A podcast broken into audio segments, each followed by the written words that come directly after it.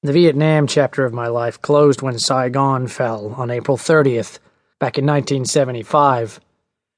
Sixteen years later, a visitor interrupted my morning jog and reopened the wound. The road to my house twists up the west face of the northern end of the Sandia Mountains, doubling back on itself in a number of hairpin curves. It is a hard run. I run it every day, and as I jog, the occasional breaks in the pine and cedar forest on either side offer a comfortable hundred mile perspective on the human race. Even at sea level, I hate jogging. At a touch under 7,000 feet, it's like running in a vacuum. I'd never do it if the 23 hours a day when I don't run weren't so flat and lifeless without the exercise. It keeps my carcass as lean as can be expected and helps my mirror maintain the polite fiction that I'm still a year or two on the cradle side of 40. I hate running but I do it. Still, I get by with the bare minimum two and a half miles to the ridge above Placitas and then back again.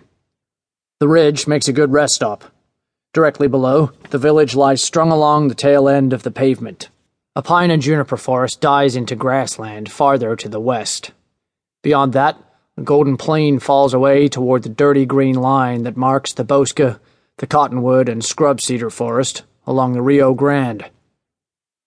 The dry plain is interrupted only by the thin north south thread of Interstate 25. Albuquerque is south, behind a shoulder of the Sandia Mountains. At night, especially when there is a high overcast, the lights of the city provide a waning moon's illumination.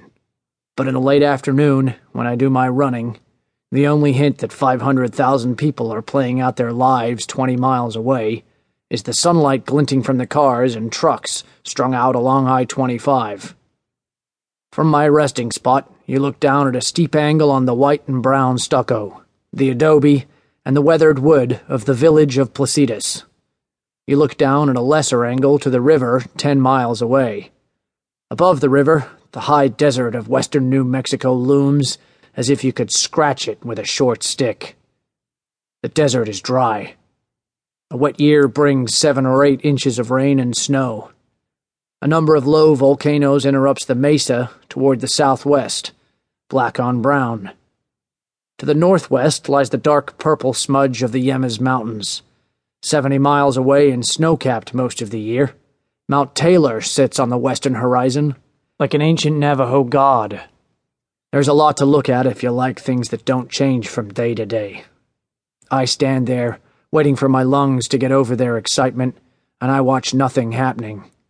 Maybe a hawk or an eagle wheeling high overhead, a black speck against the turquoise sky, a woodpecker hammering in the forest.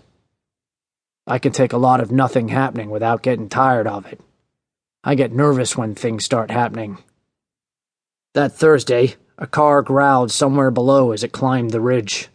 I only have five neighbors on my road, I know them all well enough to say howdy, and they know me well enough not to say anything more than howdy back.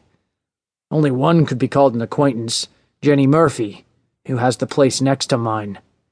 Neither she nor any of the others was likely to be traveling at that time of day. I turned reluctantly from my resting spot and began the jog back. I kept my ears open. The car was a surprise, and I didn't like it. There had been too many surprises in the past.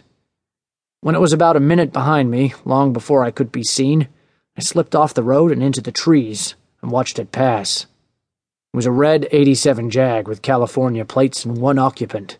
Female, dark hair, yellow scarf against the wind, dark glasses. She was driving slowly, as though she didn't know where she was going or was uncomfortable so far from civilization.